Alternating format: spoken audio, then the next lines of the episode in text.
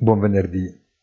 Il segnale forte della chiusura di Wall Street si accompagna ad una sorta di rally generalizzato che contagia tutte le asset class.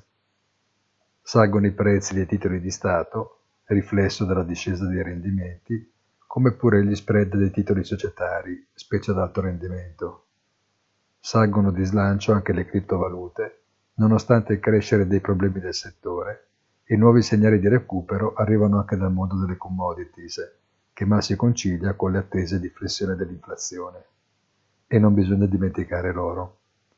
Una prima metà di gennaio decisamente brillante. Da oggi si apre il capitolo delle trimestrali.